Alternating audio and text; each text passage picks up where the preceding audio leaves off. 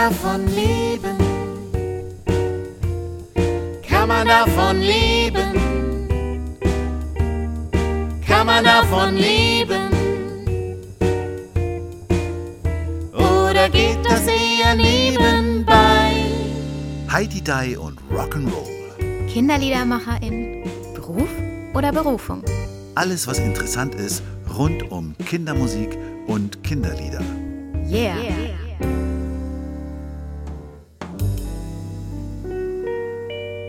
Sie sind zu zweit und haben unter anderem für, für ihre Musik schon den Leopold erhalten. Und sie sind die erste Gruppe, die das Konzept der Weltmusik für Kinder in Deutschland realisiert haben. Herzlich willkommen, Karibuni. Danke. Dankeschön. Amasak Gnallo.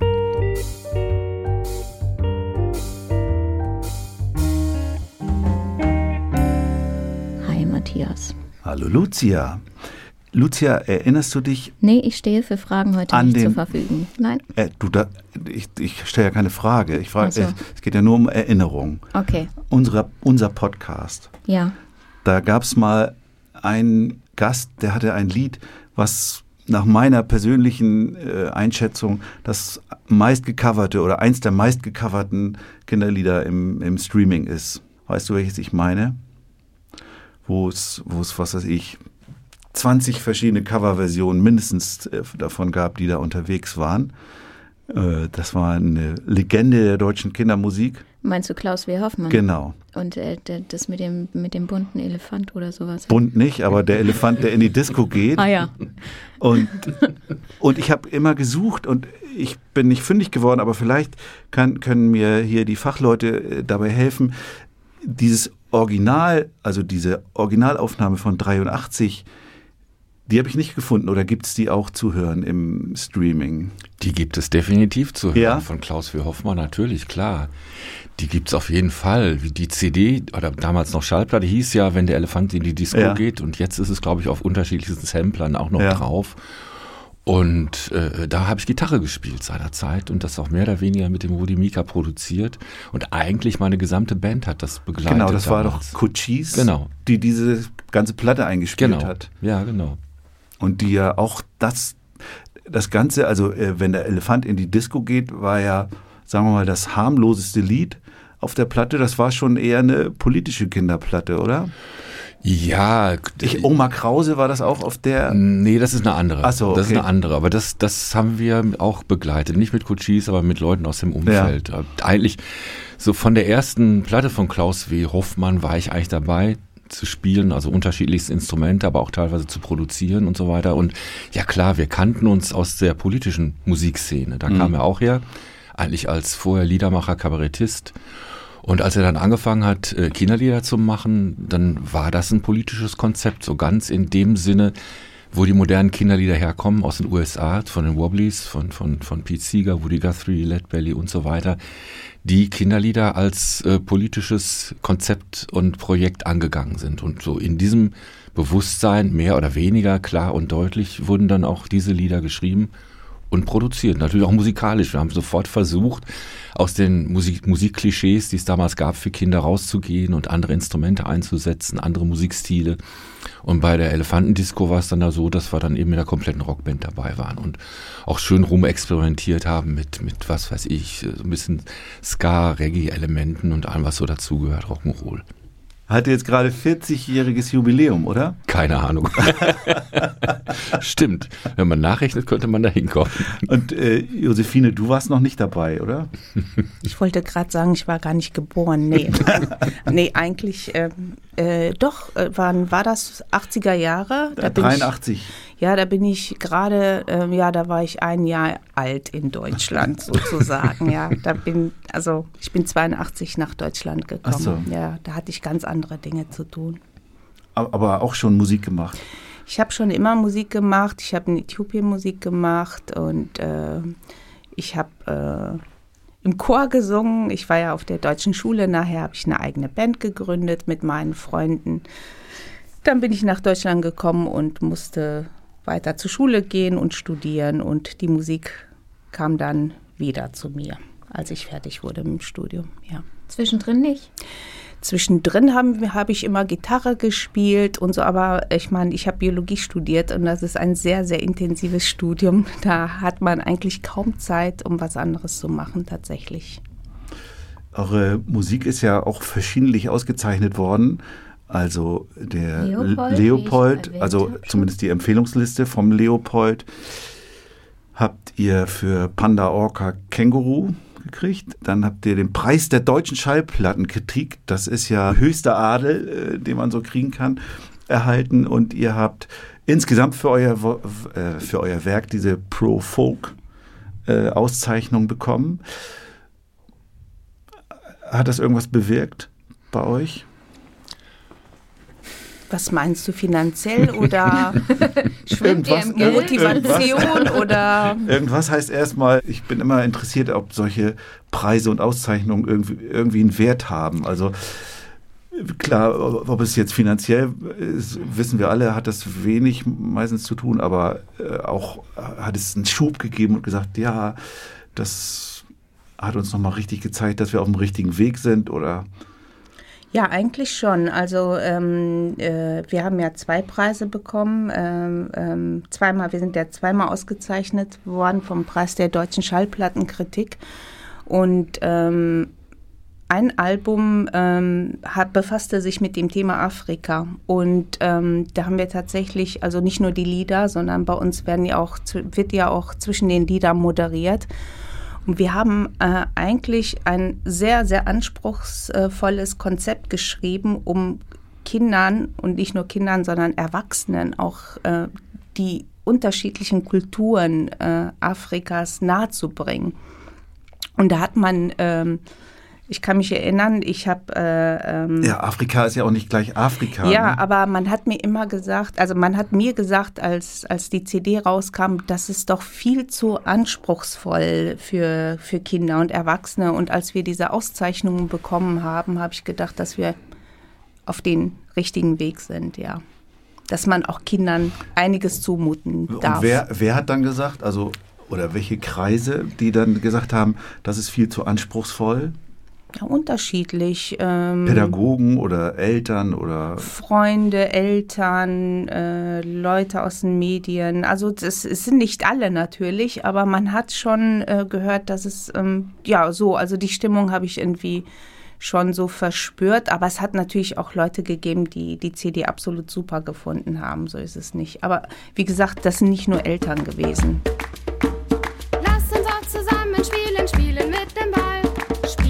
Nem Ball. Komm schnell her, her zu mir. Lass uns auch zusammen spielen, spielen mit nem Stein.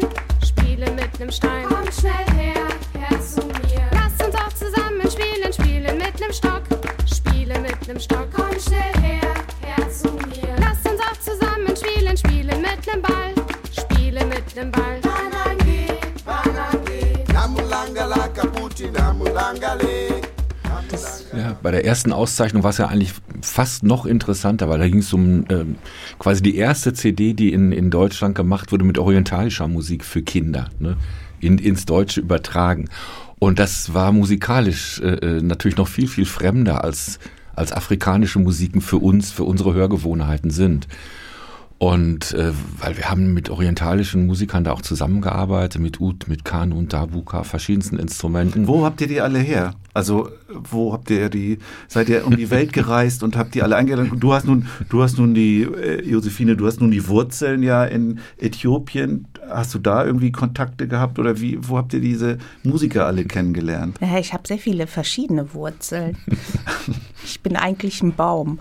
Ähm, ja, also ähm, ich bin in Äthiopien geboren natürlich, aber ich habe, äh, äh, mein Vater kommt aus Syrien, meine Mutter war halb Italienerin, halb Äthiopierin. Man ist international aufgewachsen, aber die habe ich natürlich, die Leute, die ich in Äthiopien kannte, habe ich natürlich nicht alle mit nach Deutschland mhm. gebracht sondern ähm, dass man, man kennt Leute, man kennt Freunde und man macht natürlich auch selber Musik und durch die Musik lernt man natürlich auch all diese internationalen Künstler und Künstlerinnen kennen und man ist eigentlich prinzipiell offen. Also wenn man ähm, die Augen öffnet und, äh, sage ich mal, durch die ganze, die gesamte Bundesrepublik reist, dann lernt man auch äh, den einen Künstler oder die andere Künstlerin kennen. Und man kennt natürlich auch Leute, das ist klar. Und die spricht man natürlich auch an, weil man auch weiß, was, was die einbringen können. Und das sind jetzt nicht nur Musiker und Musikerinnen, sondern natürlich auch Familien. Also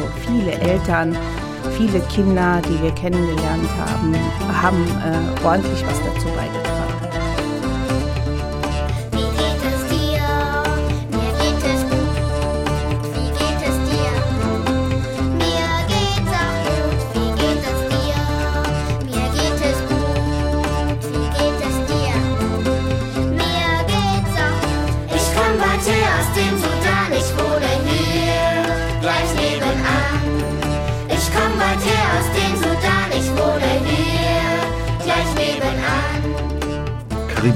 Sowieso auch ein Projekt mit wechselnden Besetzungen. Also ihr seid sowas wie die Kerngruppe und dann äh, habt ihr immer, je nach Programm oder wie macht ihr das, unterschiedliche MusikerInnen dabei?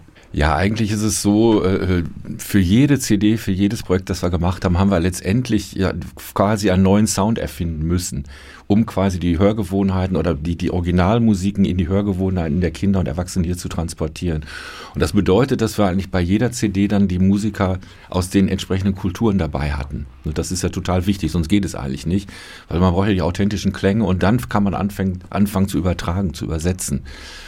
Und äh, äh, von daher haben wir dann in den, bei den CDs, was weiß ich, bei Lateinamerika waren eben Leute aus den Anden da, es waren Leute aus Brasilien dabei, aus Mexiko und so weiter. Und Wie bei, war das bei Australien? bei Australien war es sehr das, war, schwierig. das war doch dieses Panda, Orca, Känguru. Nein, Nee?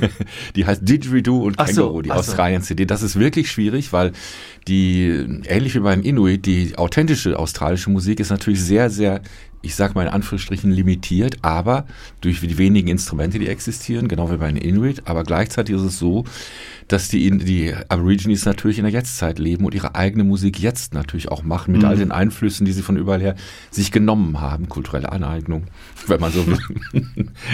und äh, da ist es natürlich wirklich schwierig gewesen. Da musste man, haben wir uns auf den Stil konzentriert, den die Aborigines jetzt machen und haben aber äh, glücklicherweise einen, einen sehr berühmten äh, äh, Ditch-Spieler, Aborigine Ditch-Spieler äh, äh, kennengelernt, der uns dann Aufnahmen gegeben hat, die wir einbauen konnten. Und dann im Studio hatten wir einen Didgeridoo-Spieler hier aus Deutschland, der dann noch auch noch einiges dazu gespielt hat. Aber das ist natürlich dann wirklich ein kompliziertes Thema, muss man ganz klar sagen. Jetzt musst du noch meinen, meinen Fehler korrigieren. Was ist denn Panda, Orca, Känguru? Das ist eine CD und auch ein Buch äh, äh, über interna also internationale Lieder über, über Tiere, wilde Tiere. Ach so, okay. Da kommt aber das Känguru auch drin vor, stimmt. Me kangaroo down, sport. Me kangaroo down. Me kangaroo down, sport. Me kangaroo down. Keep me cockatoo cool, curl. Keep me cockatoo cool. Don't go acting the fool, curl. Just keep me cockatoo cool. Play your didgeridoo, Sue. Play your didgeridoo. Play your didgeridoo, Sue. Play your didgeridoo. Wie, wie entstehen dann die Lieder bei euch? Weil ihr kennt oder ihr seid ja in den Kulturen nicht unbedingt zu Hause und die, die, die Lieder bekommen ja erst Leben durch die Menschen, die, die, die durch die Musiker, die, die das in sich haben, oder? Also ich versuche gerade in mich reinzugehen und zu überlegen, wie, wie, wie würde ich das umsetzen? Und ich, ich würde den Anfang nicht finden, weil ich nicht, weil ich in den Kulturen nicht zu Hause bin und auch nicht in der Musik. Also ich sag mal so, ähm, wir sind nicht in allen Kulturen zu Hause, das ist richtig. Aber ich habe ja vorhin gesagt, dass ich eigentlich einen orientalischen Vater habe und eine äh, afrikanische, äthiopische Mutter und ich bin selber dort geboren, wenn es na, zum Beispiel um Afrika geht. Ich kann natürlich diesen gesamten Kontinent nicht abdecken, das ist, das ist klar. Aber ähm, man fängt irgendwo an. Ne? Zum Beispiel jetzt das Thema Afrika, Äthiopien, da kenne ich mich sehr gut aus und da fange ich irgendwie da mit und äh, man, ich habe mich auch sehr intensiv ähm, mit der Geschichte Afrikas äh, auseinandergesetzt. Ich kenne Afrikaner und Afrikanerinnen. Man überlegt sich erstmal ein Konzept. Was möchte ich eigentlich mit dieser CD aussagen? Was ist das Ziel dieser CD? Und es ist nicht so, dass wir einfach willkürlich irgendwelche Lieder zusammenwürfeln oder so, sondern man hat erstmal so ein Gerüst und man sagt, was ist das Ziel, was möchte ich irgendwie damit machen. Und dann fängt man an zu recherchieren. Also das, was man hat, gibt man dazu, wenn es passt. Und dann äh, fängt man an, gezielt Freunde, Verwandte und äh, Musiker und Musikerinnen zu fragen. Und da wird man wirklich fündig, weil man auch ein Konzept hat. Also für mich ist ein Ja, ja, das Konzept ist das, A und O. Das, Ja. ist, das ist äh, interessant, da wollte ich jetzt gerade einhaken, weil du sprichst jetzt viel von Konzept, Projekt, hast du vorhin gesagt, Pitt, und CD. Das heißt, äh, es entsteht ein, ein, ein Ding, ein, ein physisches Teil, was dann dieses Projekt abbildet sozusagen. Ist ja dann auch mit einem Buch oft verbunden. Nun geht ja dieses physische Ding aber CD ja verloren. Wie, wie bildest du denn jetzt noch dein Projekt ab, wenn du äh, eigentlich immer nur Singles im Streaming veröffentlichst? Ja, ich bin eben keine Person, die Singles produziert. Ich bin jemand, ich habe sehr lange äh, im Museum gearbeitet und äh, habe einfach immer gelernt, konzeptionell zu arbeiten. Und warum soll ich denn nicht in der digitalen äh, Welt auch konzeptionell ähm, ja, planen. Das ist natürlich sehr schwierig äh, bei Spotify. Mir ist klar, es gibt so Playlists, da wird alles aus dem Zusammenhang herausgerissen. Aber es gibt ja auch, wenn Leute sich dafür interessieren, diese Alben. Und die können die ja abrufen. Und da, da sind auch die Moderationen dabei. Und ich hoffe, dass wir auch so weitermachen können. Ja, kann ich auch noch was sagen. Also Ich glaube nicht, dass wir uns diese, diese äh, äh, kommerzielle Denkweise aufoktroyieren lassen, ne? dass wir also reine Singles nur noch veröffentlichen und dann denken, wir kriegen so viele Klicks wie möglich. Macht keinen Sinn. Wir haben ja, äh, sag mal, ich habe vor ewigen Zeiten mir gedacht, ich mache nur noch Dinge in der Musik und auch sonst wo, die, die ich für richtig halte und die Sinn machen. Und deswegen ist quasi immer, bei all den Projekten, die wir machen, ist auch immer die Sinnhaftigkeit gefragt. Das heißt, wir werden uns immer überlegen, was wollen wir damit erreichen, was können wir damit erreichen und was ist der Sinn hinter dem Ganzen. Wir werden also nie ein Lied, oder doch haben wir sicherlich auch mal gemacht, ein Lied machen, was, was dem nicht äh, quasi standhalten kann, dieser Frage. Es, es wird immer äh, im, innerhalb eines bestimmten Rahmens gesehen und von uns auch gedacht und gemacht. Und das, das macht's ja auch eigentlich aus, die Arbeit mit den anderen Musikern, mit den Musikern und Musikerinnen aus den anderen Kulturen. Das ist ja das Interessante dabei. Man könnte natürlich hingehen und sagen, wir machen jetzt einen Song und der passt dahin und dahin und dorthin, aber das ist letztendlich verschenkt. Weil allein die Arbeit an diesem, an, an einem Stil, den man, den man entwickelt über eine bestimmte Musikkultur, es ist so komplex und so unglaublich interessant, dass, dass das mit einem Lied, einem Song nicht abgedeckt werden kann. Aber Geht wir, gar nicht. wir hören ja jetzt hier ständig von der jungen Generation, dass ein Song bei Spotify eigentlich nicht mehr viel länger als 30 Sekunden gehen soll und keine Intros, keine Zwischenspiele. Nein, da verstehst, da verstehst du was falsch. Ja, vorhin war es noch eine Minute, Matthias. Du musst in 30 Sekunden äh, es am Anfang auf den Punkt bringen. Aber nicht der Song muss 30 Sekunden gehen. ja, aber da ist, das entspricht doch, äh, widerspricht doch dieser Konzeptidee. Ja, natürlich. Aber 30 Sekunden sind übrigens der, das, die Taktung, wo abgerechnet wird. Ja, ja. Das ist interessant, ne? Aber letztendlich würde ich mich jetzt von, von, von solchen, von so einem Denken auch gar nicht beeinflussen lassen. Ich kenne das auch schon aus den 80er Jahren, dass man gesagt hat, man muss nach einer bestimmten Anzahl von Sekunden muss der Refrain kommen und eine Hookline kommen oder dies oder jenes. Das hat mich nie interessiert, ehrlich gesagt. Absolut nicht. Und es gibt auch nicht nur diese eine Mainstream-Szene, die im Prinzip so argumentiert, ne, wie das gerade wieder gegeben wird, sondern es gibt ganz andere Leute, die ganz anders denken, selbst auch ganz andere Musiken machen und hören. Da habt ihr ja so, so fällt mir gerade ein, mit Cochise auch so einen Weg damals gewählt, Genau. der nicht so über die Hauptvermarktungsschienen ging, oder? Nee, wir durften. Ihr habt, ja, äh, ihr habt ja aber trotzdem irgendwie, was weiß ich, Hunderttausende von Platten verkauft. ist richtig. Das heißt, wir wurden im Prinzip zu 99,9 Prozent von den Medien geschnitten, teilweise verboten. Äh, haben aber natürlich sehr viel gespielt, waren sehr viel auf der Bühne und äh, die Lieder sind zum Teil sehr bekannt geworden und die Platten wurden verkauft und ja, wir waren zehn Jahre auf Tour und das ziemlich intensiv. Und dieses, Also- dieses Konzept macht ihr auch mit Karibuni, also ihr macht ja auch Projekte in, in Schulen und Kitas oder zu dem Projekt gehört ja nicht nur die CD, sondern auch euer Live, äh, also wenn man Josephine mal live auf der Bühne erlebt, weiß man, wie, wie du die Leute mitreißen kannst und, und begeistern kannst für das, was du tust. Oder? Ja, natürlich. ähm, Ja, und das ähm, hängt auch mit der Frage zusammen, die du vorhin gestellt hast, äh, bezüglich Singles. Also ich sehe das irgendwie als so ein, so ein Gesamtkonzept. Ne? Es gibt irgendwie das Album, es gibt ähm, äh, Live-Auftritte, es gibt Workshops und alles, was wir machen. Und ähm, ich sag mal so, äh, dass jetzt irgendwie der Mainstream Karibuni hört, ja, das ist ein Traum, das wird immer ein Traum bleiben, dass ein Kind irgendwie, ich weiß jetzt nicht, wie, äh, wie lang kann ein Album bei uns sein, da streiten wir uns ja immer da, darüber. Pitt sagt, das ist viel zu lang und ich sage immer, das muss unbedingt rein, das ist ganz, ganz wichtig. Und dann wird das irgendwie sehr, sehr lang. Und da denke ich mir, ähm, dass der Mainstream dieses Album, also dass die Kinder irgendwie sich, also jetzt die Konzentrationsfähigkeit haben, sich das gesamte Album anhören aus dem Mainstream-Bereich, das glaube ich nicht.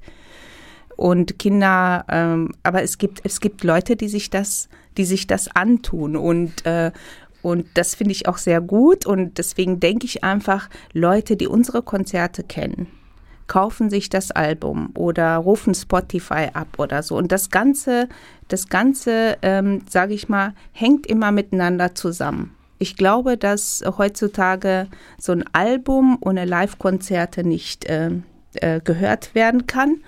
Und ähm, ein Live-Konzert wiederum ähm, nicht irgendwie, äh, doch, ein Live-Konzert kann immer existieren, aber ein Live-Konzert braucht eben halt ähm, ein Album oder die digitalen Medien, damit die Kinder sich hinterher das auch in aller Ruhe, was wir da auf der Bühne energisch irgendwie durchgezogen haben, zu Hause anhören können. Das hängt immer alles miteinander zusammen. Das ist ja schön, ein, also das Album ist ein Nachhaltigkeitsinstrument sozusagen. Ja, auf jeden Fall. Genau, ich glaube, das ist auch wichtig zu sagen, denn wir haben eigentlich zwei unterschiedliche Konzepte, wie wir da rangehen an die, an die Musik. Und das eine ist das Konzert und das ist sehr energetisch.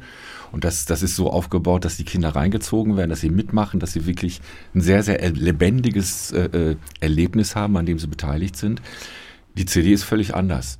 Auf der CD äh, äh, sind teilweise 20 Musiker mit 20 Instrumenten vorhanden und man hat die Möglichkeit, das hundertmal zu hören und wird immer noch was Neues entdecken und wird immer ganz spezifische Klänge entdecken, andere Sprachen, andere Worte, andere Inhalte, äh, äh, was wir auf der Bühne überhaupt nicht können. Das geht nur durch, durch so ein relativ komplex gestaltetes Ding wie, wie ein Album, das man häufig hört, durch das man dann wirklich in die äh, Intensität einer bestimmten Musikkultur reingezogen wird. Nicht nur Musikkultur, es hat ja auch noch andere Inhalte, die drin vorkommen. Aber äh, äh viele, viele Sachen könnten wir gar nicht auf der Bühne so machen, wie wir sie in den CDs machen. Und deswegen fahren wir da eben wirklich ganz extrem zweigleisig. Und das, und diese beiden Sachen, diese beiden Komponenten, die ergänzen sich, glaube ich, sehr, sehr gut. Dazu kommen noch die pädagogischen Bücher, die wir machen als, als nächsten Aspekt. Und dadurch wird dann so ein Gesamtding, wo dann auch äh, sehr viele Lehrerinnen, Erzieherinnen und so weiter auch wirklich was mit anfangen können. Und nach, nachhaltig, richtige Wort, wo man nachhaltig mitarbeiten kann. Also ihr, haben wir jetzt schon gehört, ihr seid ja große Sammler und sammelt die Musik der Kulturen dieser Welt, sage ich jetzt mal ganz überspitzt. Neulich haben wir mit Rolf Grillo, schönen Gruß, im Podcast gesprochen, der auch so ein Sammler ist und der die Auseinandersetzung mit seinen Töchtern vor allen Dingen führt darüber, ob das, was er tut, jetzt kulturelle Aneignung sei. Hab, seid ihr mit diesem Gedanken auch schon konfrontiert worden? Ich eigne meine eigene Kultur permanent selber ein. Nee, ich bin eigentlich nicht damit konfrontiert worden, aber ich bin natürlich gefragt worden, was ich davon halte. okay. Und gut antwortet jetzt. ich kann dazu natürlich eine ganze Menge sagen, weil letztendlich komme ich so aus einer, äh, sag ich mal, internationalistischen politischen Szene. Für mich war es immer völlig normal, mit Leuten zu tun zu haben, die aus völlig unterschiedlichen Kulturen, auch sozialen Schichten, was weiß ich, Hautfarben oder wie auch immer kommen, seit meiner Kindheit mehr oder weniger. Von daher hat sich diese Frage für mich eigentlich nie ernsthaft gestellt. Das heißt, ich habe mit, ich glaube mit, mit, äh, ja, ich habe mit 15 angefangen, Sitar zu spielen und habe in, in Bands gespielt. Ich hatte, glaube ich, mit 17, 18 meine erste Band mit, mit Leuten aus, aus der Karibik und aus Italien und aus, ich weiß nicht woher, Holland und so weiter. Und äh, letztendlich als Musiker äh, geht es eigentlich nur darum, dass man, oder es geht darum, dass man äh, respektvoll und auf Augenhöhe miteinander umgeht und spielt. Und dass, dass man voneinander lernt, ist, ist das Selbstverständlichste von der Welt und das ist auch das Beste von der Welt. Denn wenn wir das nicht tun würden, wären wir in der gnadenlosen Sackgasse. Und von daher äh, stellt sich die Frage für mich nicht unbedingt. Also es ist wirklich eine, eine, der Gedanke des, des Respekts und der Sensibilität und des, äh, äh, der Augenhöhe. Miteinander arbeiten, nicht, nicht und miteinander sprechen und nicht über jemanden sprechen. Das ist, glaube ich, das ganz Wesentliche. Und ähm, ist natürlich auch so, die jetzt bei der das Interessanteste wäre jetzt natürlich auf die fliegende Feder einzugehen. Richtig, das wäre jetzt Ne? meine nächste Frage gewesen. Wie, äh, Kann ich sofort was zu sagen. Man muss überlegen, das ist. Oder willst du direkt fragen? naja, also die, die Medienbox Fliegende Ja. Feder, da geht's um Indianer. Ja. Und wir haben von Unmada äh, gehört, dass er sein äh, Adlerbär-Album nicht mehr Indianer nennen darf, weil dieses Wort äh, nicht mehr gewünscht ist. Wie geht ihr denn damit um? Also ich würde sagen, wer hat erstmal, ähm, also wer hat, von wem ist es denn nicht gewünscht? Das interessiert mich auch immer. Ne? Also wer bestimmt denn, was man sagen darf und was man nicht sagen darf? Was ich irgendwie so, äh, ich habe ja vorhin mich zurückgehalten. Äh, ich finde das immer, ähm, ja, ich finde sogar teilweise sehr lustig, wie einige Leute hier in Deutschland immer sich dazu, sage ich mal, wie heißt das so, äh, benennen, um für andere zu sprechen. Ich finde, da hat kein Mensch und kein Mensch das Recht dazu, das hier zu tun. Äh, wir kennen indigene Völker, ich sag mal bewusst Indianer nicht, also einige, wir haben einige in, indigene Freunde. Im Übrigen, ein Teil meiner Familie lebt auch in Lateinamerika. Da habe ich vorhin äh, vergessen, was dazu zu erzählen. Also die sind weit zerstreut und haben sich auch mit den indigenen Völkern vermischt. Und die Leute, also wenn der Joe Martin, unser Freund, sagt, also nennt mich bitte nicht Indianer, dann ähm, werde ich das respektieren und das natürlich tun. Im Übrigen tue ich das nicht. Ich sage auch nicht Indianer. Indianer sagt man, damit irgendwie vielleicht auch die Kinder wissen, worum es geht, weil wenn man Yakari sieht oder ich weiß nicht, irgendwie, ne, die Kinder äh, wissen erstmal nicht, was indigen heißt und wir erklären das normalerweise. Wir sagen dann Indianer, wir nennen sie Indianer aber eigentlich heißen sie nicht Indianer und da wird die ganze Geschichte ausgepackt. Das tun wir schon. Wir, also wir, wir benutzen das nicht einfach so. Nur um, um nochmal darauf zurückzukommen, wer bestimmt das? Das interessiert mich. Wer hat das denn zu entscheiden? Ich finde das immer ganz schwierig, wenn meine deutschen Freunde hier und Freundinnen mir sagen, was ich zu tun habe und äh, was ich zu tun und zu lassen habe. Im Übrigen eine Anekdote. In Berlin hatten wir bin ich, wir sind aufgetreten. Und dann habe ich irgendwie gesagt, ähm, also Samena Menae heißt das Lied, kurze Werbung für das Lied. Und, äh, und dann habe ich gesagt, das Lied kommt aus Afrika. Und dann habe ich gesagt, aus dem Kamerun, in Berlin auf dem Kindermusikfestival. Und dann kam die Dame, ich bin ja hellhäutig, weil mein Vater ja auch äh, Syrer ist. Und die hat nicht damit gerechnet, dass ich irgendwas mit Afrika zu tun habe. Und dann kam sie irgendwie ne, so auf mich zu und sagte, ja, ähm, das finde, findet sie überhaupt nicht gut, dass ich irgendwie äh, sage, das Lied kommt aus Afrika und Afrika ist ein Kontinent und die wollte mich belehren. Und dann sagt sie, genau, wie sagte sie das? Ja, ich fand es aber okay, dass du im Nachhinein Kamerun gesagt hast, aber im Übrigen Kamerun gibt es nicht. Ich stand nur da und habe sie angeguckt und habe gedacht, doch, Kamerun gibt es. Dann habe ich gesagt, jawohl, Kamerun gibt es. Nein, das heißt jetzt äh, Burkina Faso. Burkina Faso war das ehemalige Obervolta. Also die hat zwei Länder verwechselt und hat irgendwie sich ermächtigt, mich belehren zu wollen. Und solche Sachen passieren andauernd. Also dass unsere weißen Brüder und Schwestern immer ähm, die anderen belehren wollen. Und ähm, wie gesagt, um einfach mal, einfach mal auf den Punkt zu kommen, wer sagt das? Wer entscheidet das? Eigentlich keiner. Keiner. Samena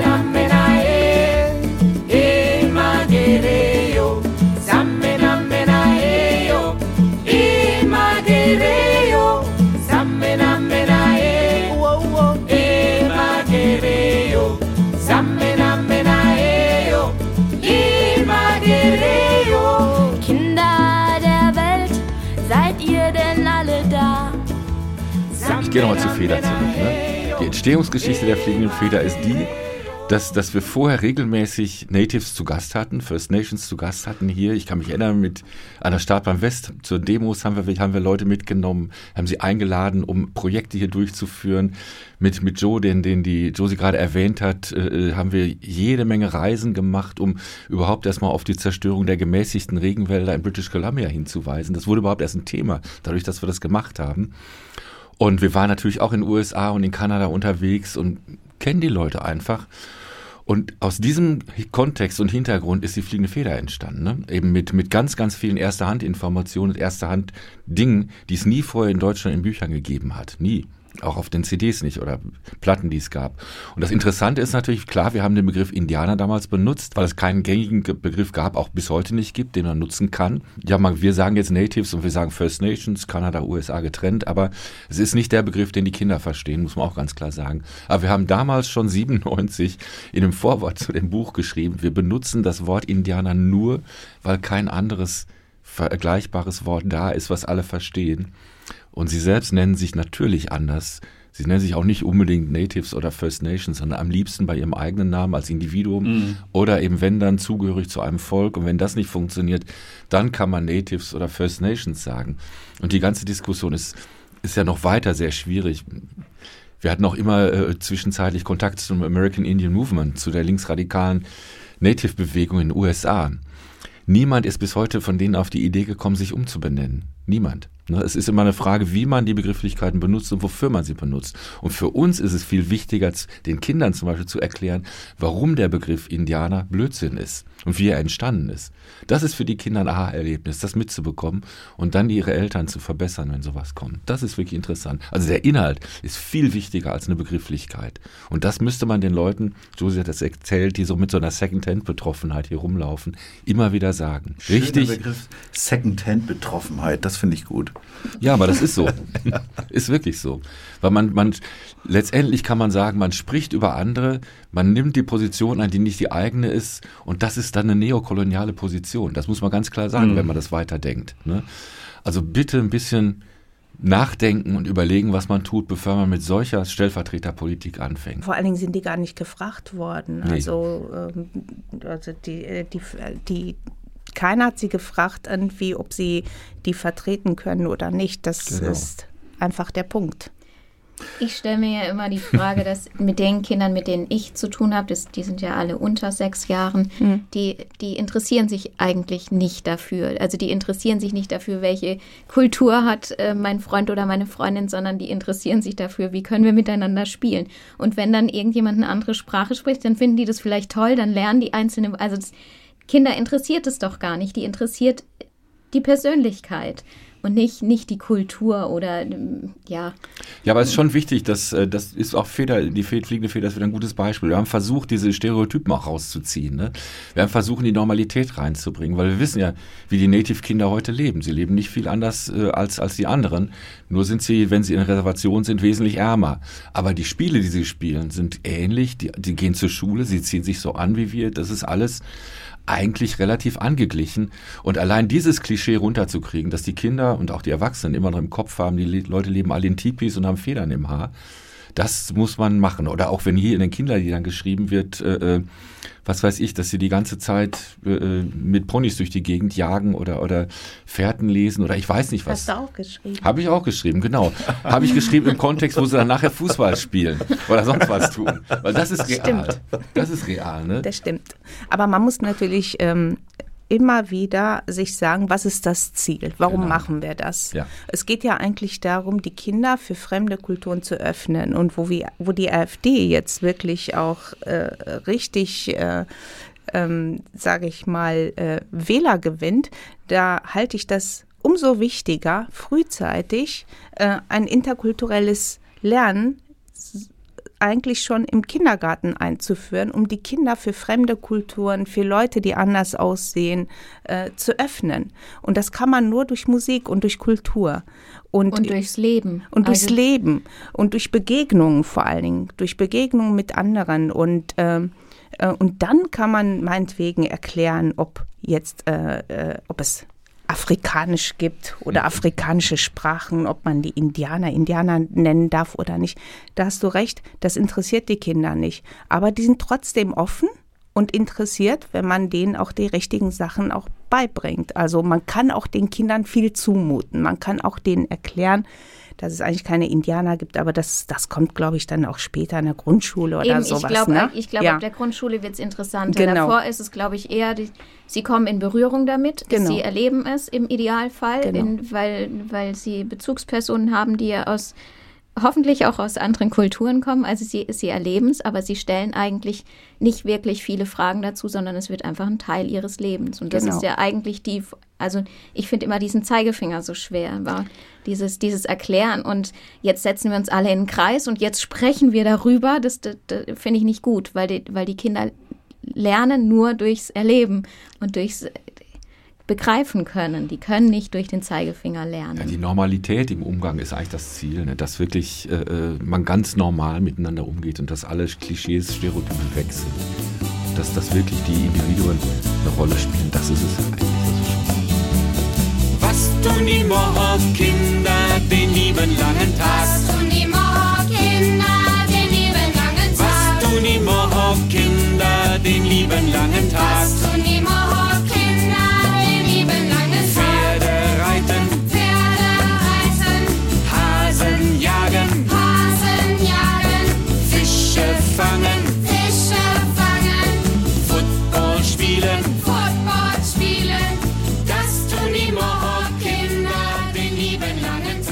Afrikanische Sprachen, das ist ein gutes Stichwort. Wollen wir mal nachgucken, wo das alles herkommt? Alles klar.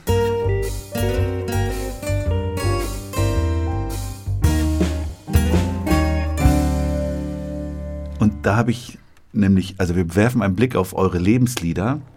Und da habe ich nämlich gleich eine Sprachenfrage am Anfang. Ich habe als erstes, ich spreche es garantiert falsch aus, Asta Aweke Ejoa. Und ist das, was sie singt, Amarisch oder Amharisch oder wie spricht man? Ja, du bist sehr gut vorbereitet. Es gibt nämlich Leute, die sagen dann immer Arabisch. Und Ich muss dann sagen Amharisch. Ja, hast du gut ausgesprochen. Sie heißt Aster Aweke. Aster Aweke. Aweke. Ke, ke. Und ähm, Joha heißt das Lied. Ja, und sie spricht Amharisch, ja. Und das ist Sprichst ein, du das auch? Ist das dein, deine Muttersprache sozusagen? Ja, ich habe sogar für Karibuni einige Lieder auf Amharisch geschrieben. Ach so. Ja, wir schreiben auch selber Lieder übrigens. Wow. Und äh, dieses Ejoha oder Aster Aweke, Hm? ich habe nur gelesen, wie war das, die äthiopische Aretha Franklin, wird sie auch genannt? Oh, wenn sie das hören würde, da würde sie, da würde sie Hörner kriegen, weil ähm, das ist, also sie hat eine super Stimme natürlich und äh, wenn man wenn man natürlich dann die erste Awake Awake hört, dann denkt man natürlich an die Afroamerikaner. Ich weiß jetzt auch nicht, warum Aretha Franklin. Vielleicht sieht sie ja auch tatsächlich etwas ähnlich, aber ähm, die erste Awake ist genau diesbezüglich interviewt worden und sie sagt, ich bin ich, das sind meine Lieder, das sind meine eigenen Interpretationen und ja, die Leute wollen einfach so also einfache einfaches, ähm, wie heißt das? Schubladen. Einfache Schubladen dafür finden. Aber ich mache doch wirklich eine ganz andere Musik und habe doch meine eigene Persönlichkeit und das stimmt. Und was hat sie für dich bedeutet? Ja, also der erste Awake ist eigentlich, ich habe in Äthiopien gelebt damals, als ich sie entdeckt habe. Das heißt, eigentlich hat ganz Äthiopien sie entdeckt. Äh, sie war eine traditionelle Musikerin in den 70er Jahren und äh, ja, also sie hat äh, für mich, ähm, also zum einen hat sie interessant getextet. Also sie hat unglaublich rumexperimentiert. Im Übrigen hat sie auch Kinderlieder. Dieses Ejoha war ein Kinderlied. Ah, okay. Und daraus hat sie ein unglaublich fantastisches Lied gemacht. Äh, vielleicht war sie auch ein bisschen durch Aretha Franklin auch geprägt, weiß ich nicht. Aber ähm, wir haben natürlich ähm, eine eigene, ähm, wie sagt man, das nennt sich Ethio Jazz und äh, diese ganzen pentatonischen Skalen und diese ganzen Melismen, die sie ja unglaublich gut beherrscht. Ne? Da neigt man natürlich irgendwie ganz schnell klischeehaft zu sagen, das ist Jazz oder was weiß ich. Und äh, aber sie hat auf jeden Fall, ähm, sage ich mal, sie ist eine von den wenigen Frauen in Äthiopien, die unglaublich selbstbewusst auftreten und äh, eine internationale Bekanntschaft, äh, nee, wie heißt das? Bekanntheit. Bekanntheit äh, bekommen haben, ja. Und ähm, ja, sie ist, sie ist einfach eine unglaublich gute Sängerin, eine unglaublich gute Texterin und äh, das hat mich geprägt, ja. Sonst fand ich irgendwie meistens fand ich die äthiopische traditionelle Musik sehr langweilig. Die Popmusik fand ich auch sehr langweilig, ähm, bis auf einige, die wahrscheinlich noch kommen werden. Und sie ist wirklich eine unglaublich gute Musikerin und Sängerin, ja. Dann hören wir mal rein.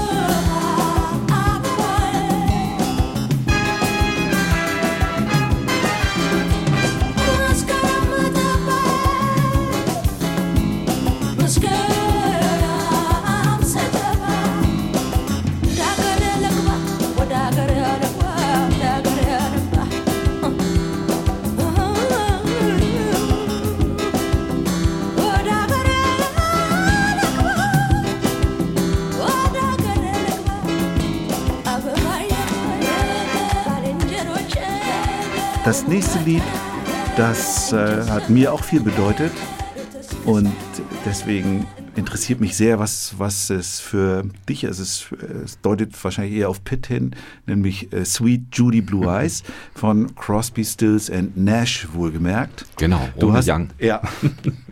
Erzähl mal, was es für dich bedeutet. Ja, ich fand das sehr, sehr, sehr, sehr spannend. Ich habe damals äh, so im Folk Revival sehr viel gemacht, war sehr aktiv mit einem Gitarrenduo unterwegs gewesen, dann mit einer Folk-Rock-Band, dann hinterher mit Cochise noch weiter. Und äh, ich war im Gegensatz zu vielen anderen Folkies eher durch die amerikanische Musik, durch Blues und, und aber auch den amerikanischen Folk geprägt, weniger durch die irischen Sachen wie die meisten aus dem Folk Revival. Und äh, ich kannte natürlich Buffalo Springfield vorher schon mit, mit For What It's Worth, einem, einem der wichtigsten Polit-Songs seiner Zeit.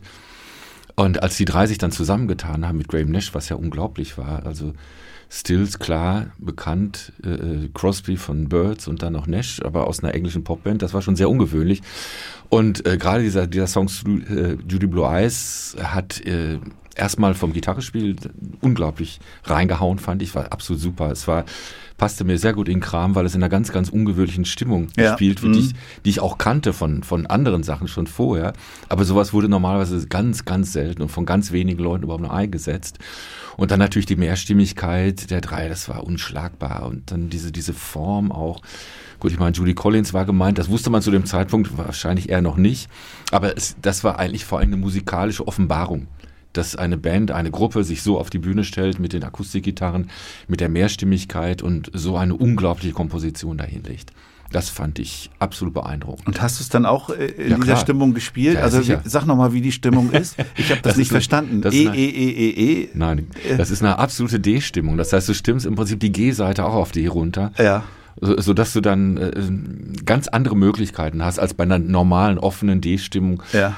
Äh, ich hatte, ich hatte das vorher über die, die, die Blues-Leute, hatte ich das, das gelernt, also mit der D-Moll-Stimmung und ich weiß nicht was alles. Und das kannte ich, ich weiß gar nicht woher. Stills hatte das auch vorher schon mal benutzt bei irgendeinem anderen Song. Aber es gab auch andere Leute, die es benutzt haben, aber es war eine ganz, ganz seltene Geschichte. Und hast du es dann selber auch gespielt? Ja, ja, klar, ganz oft.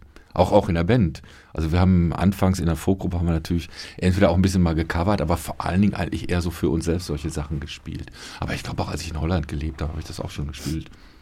Irgendwo mit Leuten. Wo, wo sonst noch? Wo sonst noch?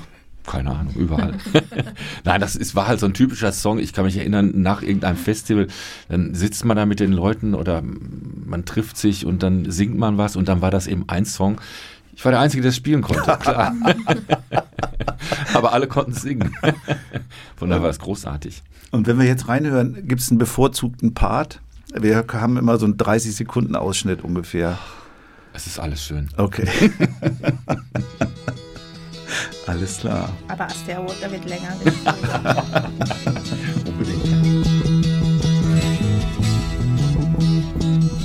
It's getting to the point where I'm no fun anymore. I am sorry. Sometimes it hurts so badly I must cry out loud. I am lonely. I am yours. You are mine.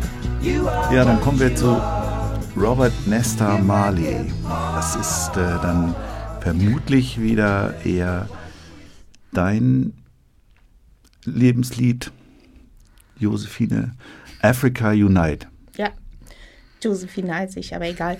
ähm, ja, Africa Unite von Bob Marley, natürlich. Bob Marley hat euch, glaube ich, auch alle geprägt, oder? Gehe ich mal von aus.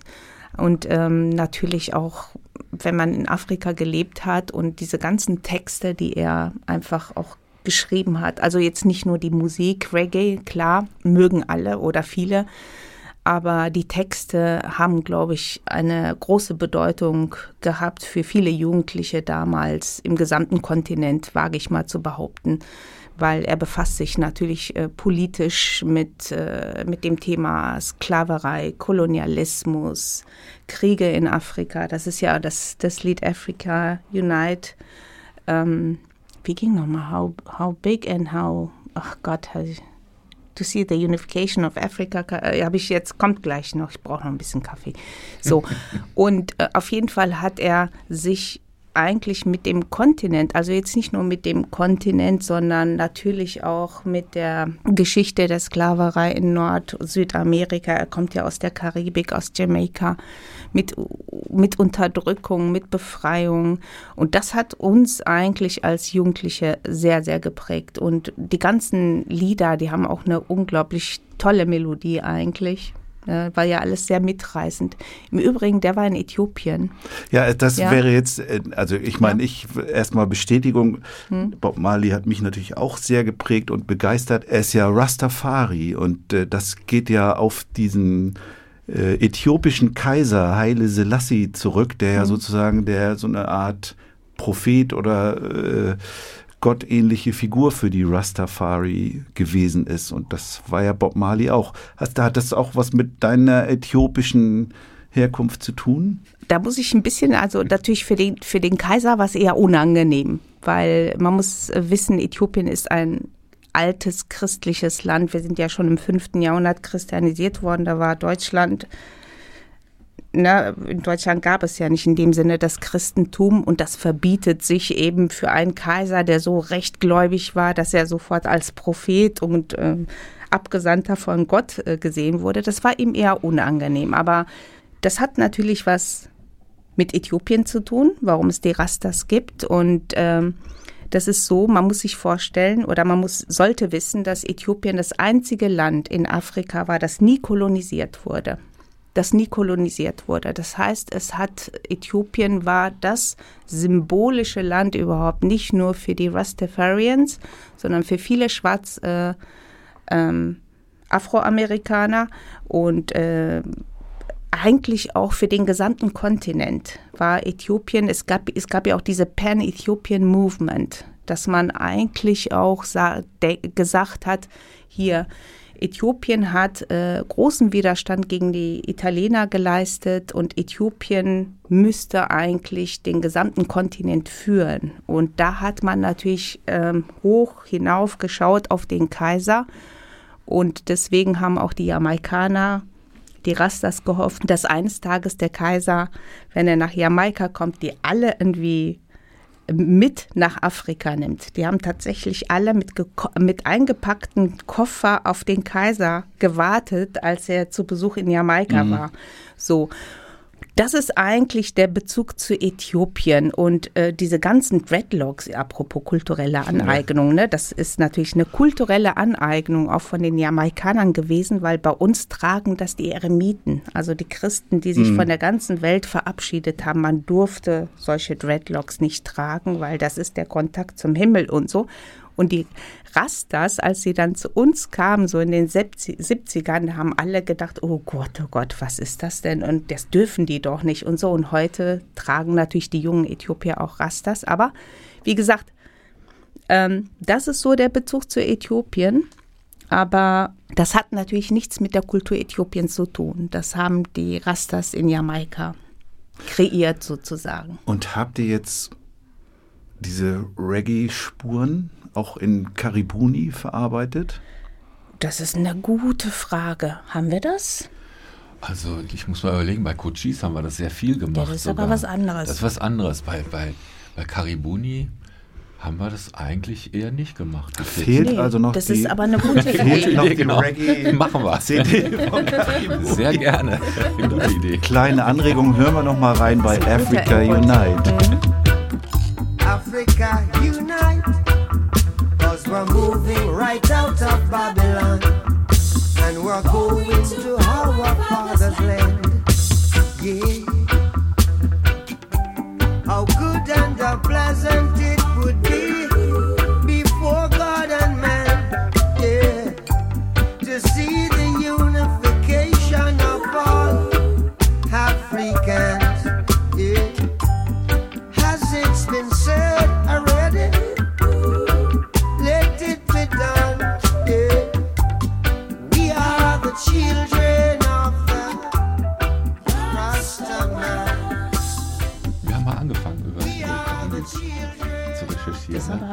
aber es lange. aber her. Reggae ist schon ein Tipp. Ja, das ist gut. Vor allem hatten wir nicht mal eine Diskussion darüber, dass so viele Kinderlieder mit Reggae sind, also in so einer reggae Ja, aber wenig Struktur. authentisch, eben Ja, ja, eher aber- in so einem, Aber es ist ja lustig, dass Karibuni das noch gar nicht hat. ich will es jetzt nicht äh, so. Aber das erklärt's ja, weil Reggae ist ja jetzt nicht wirklich die äthiopische Kultur, ne? aber ist ein guter nicht. Hinweis. Jetzt spreche ich den Liedtitel nicht aus, weil ich das garantiert nicht richtig mache. Das macht Pitt, wenn ich den Song von einem italienischen Cantautore, hatten wir neulich schon mal, Cantautore, Sie. als äh, wunderschönes Wort, viel schöner als Liedermacher, äh, Fabrizio De Andre, Größer de me. Crösa de Me. Genau, ist auch nicht italienisch. Nee, das ist äh, genuesischer. Genueser Dialekt, Ja. genau. Ja, ja. Was hat das für dich bedeutet? Ach, es ist ein wunderschönes Lied erstmal. Es ist einfach äh, eine großartige Melodie, einfach für mich unglaublich toll. Könnte ich äh, hundertmal hintereinander hören, ohne dass es langweilig wird. Und natürlich für mich als Musiker ist, ist, sind diese krummen Takte, die zwischendurch immer eingebaut werden, sind natürlich auch immer großartig. Ich liebe das. Wenn, wenn da so Stolpersteine drin sind, die, die einem eigentlich nicht auffallen, weil es so gut gemacht ist, sondern nur auffallen, wenn man es nachmachen will. Das ist so bei, bei Salisbury Hill von Peter Gabriel ist es auch so und bei Größer der Meer ist es natürlich fantastisch. Aber es ist noch ein anderer Bezug, weil ich selber, äh, das, das spielt im Hafen von Genua, das Lied. Ne? Das ist also quasi über den Genueser Hafen gemacht. Ich habe es auch mal übersetzt, wir singen das auch auf Deutsch teilweise. Und das erinnert mich einfach an Mit meine... Karibuni? Nein, nicht mit Nee, Karibuni. so. Mit Karibuni Addis haben Karibuni wir das es damals gesungen. gesungen, genau. Aber äh, das, das erinnert mich eigentlich auch an meine Kindheit, weil, weil ganz stark hat mich geprägt, dass meine, mein Onkel, meine Tante Rheinschiffer waren. Das heißt, die, die haben auf einem Schiff gearbeitet. Und ich bin als Kind ganz oft mitgefahren und dann quasi von Straßburg nach Rotterdam oder nach Antwerpen oder so. Und dann habe ich die Hafenkneipen dieser Welt kennengelernt, immer als, als Vier-, Fünfjähriger oder so. Denn die ganzen Malocher um mich herum aus den unterschiedlichsten Ländern und das ist einfach äh, eine ganz andere Welt gewesen, als, als jetzt irgendwo in, in einem Ort zu hocken, wo alle gleich aussehen. Wo, das war einfach das große Abenteuer. Ich weiß ja, als kleines Kind in Antwerpen allein durch den Hafen gelaufen bin und so einen großen Bananendampfer gesehen habe. Die waren damals ganz weiß, das waren extra Bananendampfer. Bin ich einfach draufgegangen, habe mir so einen, von den Matrosen eine Staude geben lassen und habe dann Bananen gegessen, bis ich total krank war. und Ah, das ist einfach großartig. Dieses Denken, diese Erinnerung an die Häfen, an den Hafen und dann diese wunderschöne Musik dazu, diese absolut großartige Musik von, von Fabrizio de André. Und ich war natürlich äh, so in den Ende der 70er war ich oft in Italien, äh, auch um, um da Musik zu machen, aber eben auch mit äh, äh, politischen Leuten, was weiß ich, Lotta Continua und so weiter zu treffen. Und da habe ich einfach auch so eine Affinität zu der, zu der, zu der politischen italienischen Musik bekommen. Ich hätte auch andere Leute sagen können, aber das schönste musikalisch ist wirklich dieser Song. Da wollen wir dann mal rein. Sehr gerne. Ne sortimo da uma pescivaio se da odria, a fontana di cumbi tacca de pria. E andava, e andava,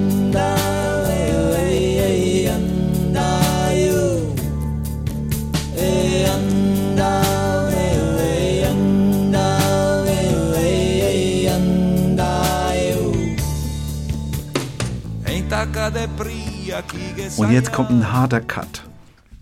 Jetzt kommen wir zu den Eagles. New Kid in Town.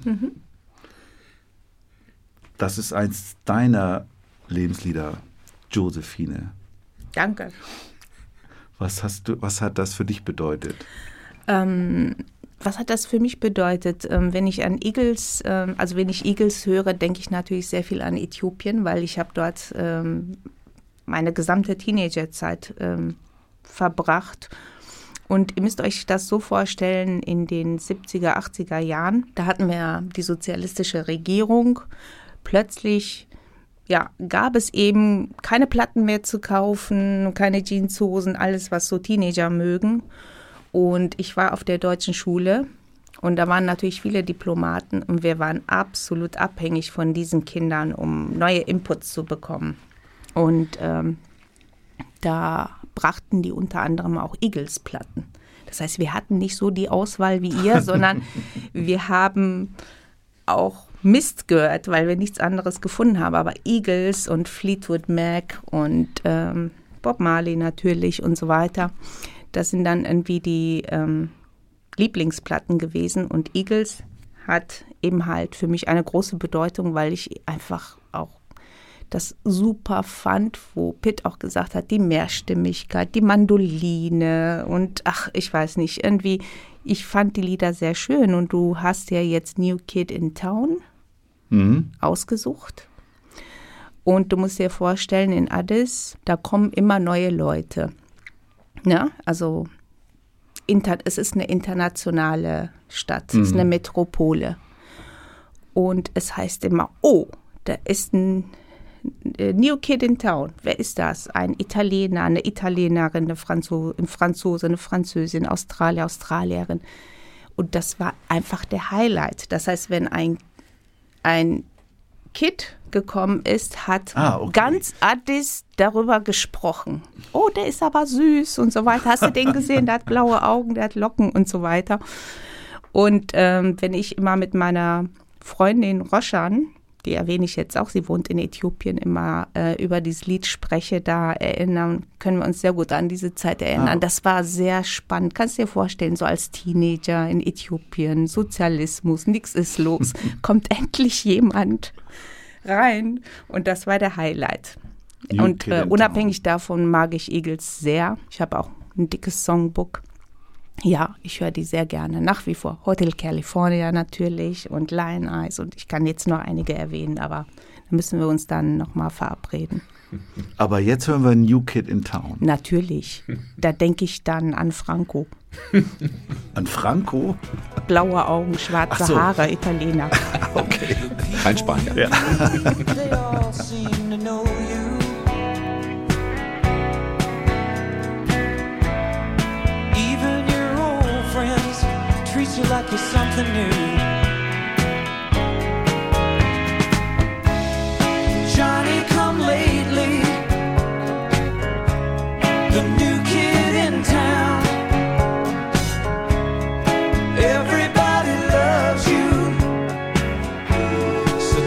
Let them down. Und dann kommt noch La Llorona. Genau. Und, äh, und La Llorona ist ja meiner Recherche nach ein mexikanisches Volkslied, das äh, von vielen Leuten gecovert wurde, auch zum Beispiel von Joan Baez. Du hast aber eine Version von Beirut ausgesucht. Genau. Ja, das, ich hätte unheimlich viel un, un, unterschiedliche Sachen jetzt. Ich wollte ein bisschen was Neueres auch reintun, was Ja. relativ Neueres. Und das habe ich dann das ausgewählt, weil ich das eben auch musikalisch unglaublich toll gemacht finde. Ich finde es großartig. Also es ist, Beirut ist, man kennt ihn hier kaum, glaube ich. Ne? Es ist, er, er ist, ja gut, es ist eigentlich eine Band, aber es bezieht sich vor allen Dingen auf diesen einen Typen. Ist in den USA ist er, ist er ganz, ganz, ganz bekannt in der Alternativszene, also in dieser Spezialszene. Und er ist auch öfter in Deutschland auf Tour gewesen, aber eben auch relativ äh, speziell. Und äh, was mir einfach so, so wirklich sehr daran gefällt, ist das Arrangement, ist die musikalische Umsetzung, die er da gemacht hat mit dem ganzen Gebläse. Er ist, er ist jemand, der spielt Trompete und Ukulele, was natürlich in unsere Szene wiederum ganz gut reinpasst. Aber in diesem Fall ist es eben vor allen Dingen das Gebläse, was er, was er auf eine wunderschöne Art und Weise arrangiert hat. Ich habe das auch äh, äh, befreundeten Musikern, türkischen Musikern, äh, Roma-Musikern und so weiter vorgespielt und die haben richtig große Ohren gekriegt und, und dann zum, mal gesagt, das ist wirklich Kreativität, wie man damit umgehen kann. Es ist nicht eine reine Kopie der, der Musik von irgendjemand anders, sondern er hat das, er hat die Musik genommen, die Instrumentierung genommen und hat was Eigenes daraus gebastelt und hat es sehr, sehr schön gemacht, auch rhythmisch sehr schön versetzt und so.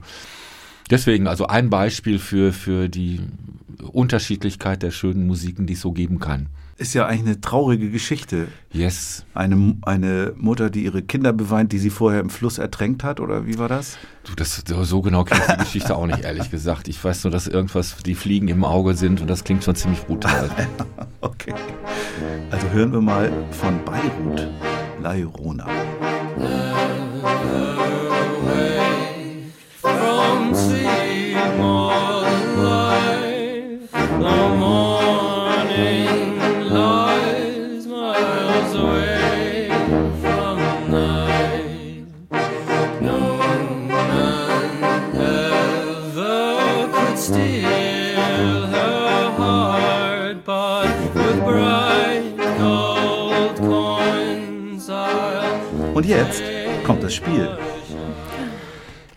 Alle freuen, sich, spielen. alle freuen sich auf das Spiel, äh, Die denn Zettel werden immer weniger. ihr dürft jetzt aus Lucias Körbchen vier äh, Oh, mein, Zettel ziehen ich Halt mir die? Augen zu.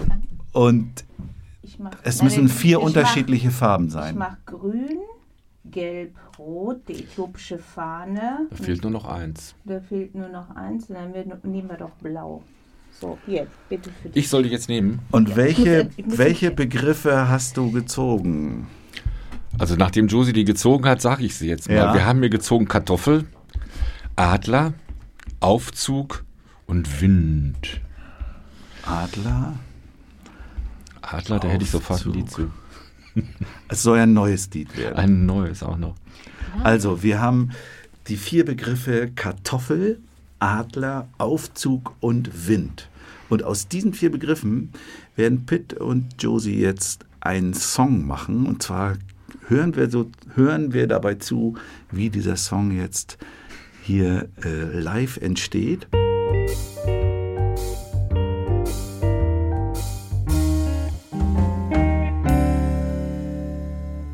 Im Moment starren sie noch ein bisschen konsterniert auf die vier Begriffe, aber jetzt wird schon, geht schon der erste schon Austausch gelacht, es wird los. Es wird schon getuschelt. Tuscheln finde ich super. Okay, alles klar. Ja, ja. Kannst du gerne machen. Äh, die Melodie. Ach so, ich- willst du noch reimen oder hast du jetzt oder willst du nur den Oh. Titel? Äh, Müssen wir reimen? Nein, Nein, ihr müsst, müsst ihr nicht. Müsst Was müssen wir keine denn? Vorgaben. Nur die Die Worte. Begriffe müssen die Worte müssen untergebracht, ja. vorkommen. Die Worte müssen vorkommen. Flieg, kleiner Adler. Mit dem Aufzug Nee. der, der Thermik Flieg, und suche eine Kartoffel für mich. Flieg, kleiner Adler. Ach, der Wind fehlt noch. Im Wind. Nee, im Wind geht das so. Klar. Im Wind. Äh, mit. äh, Nee, Quatsch. Flieg, kleiner Adler. In dem Aufzug, Aufzug der mit Thermik. einem. Der Thermik. Mit einem Sack Kartoffel Fragt sich nur wohin. im Wind. Im Wind. Oh Gott. Das hört sich doch schon gut an. Jetzt noch ein Lied draus machen. Ja, Du, meinst jetzt noch eine Melodie Ja. rauszumachen. Ui, ui, ui. flieg, kleiner Adler. Pentatonik, immer gut. Hört sich schon Im mal, Wind. Bring mir Kartoffeln mit dem Aufzug. Geschwind. Geschwind reimt sich schon wieder. wären alle schon drin. Seid ihr fertig? Nicht wirklich fertig. Ein Anfang ist gemacht. Okay. Ja, Und wir Adler kommen, und Kartoffel ist gut. Der Kartoffel ist gut, ne? wir kommen zum Heidi Die und Rock'n'Roll Fragebogen. Zehn Fragen, die ihr bitte kurz beantwortet.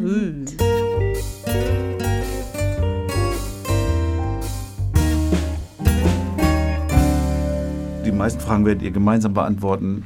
Ein, zwei Fragen sind so, da muss jede, jeder, jede von euch eine Antwort finden. Was war euer erstes selbstgeschriebenes Kinderlied? Salam Shalom Shlomo. Jetzt muss ich echt überlegen. Ist doch so. Das kann schon sein. Wenn du Wie das heißt sagst, es? Salam? Salam Shalom Shlomo. Und das ist auf welchem Album zu finden? Äh, Peace for Kids. Genau.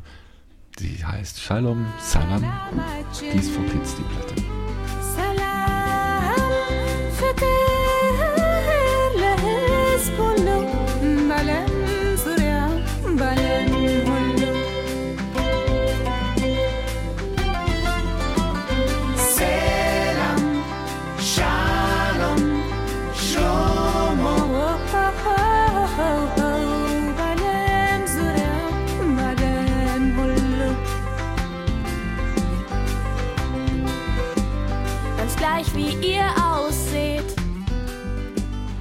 bei mir, echt, ich müsste wirklich mal überlegen, was für ein Kinderlied habe ich denn als erstes geschrieben?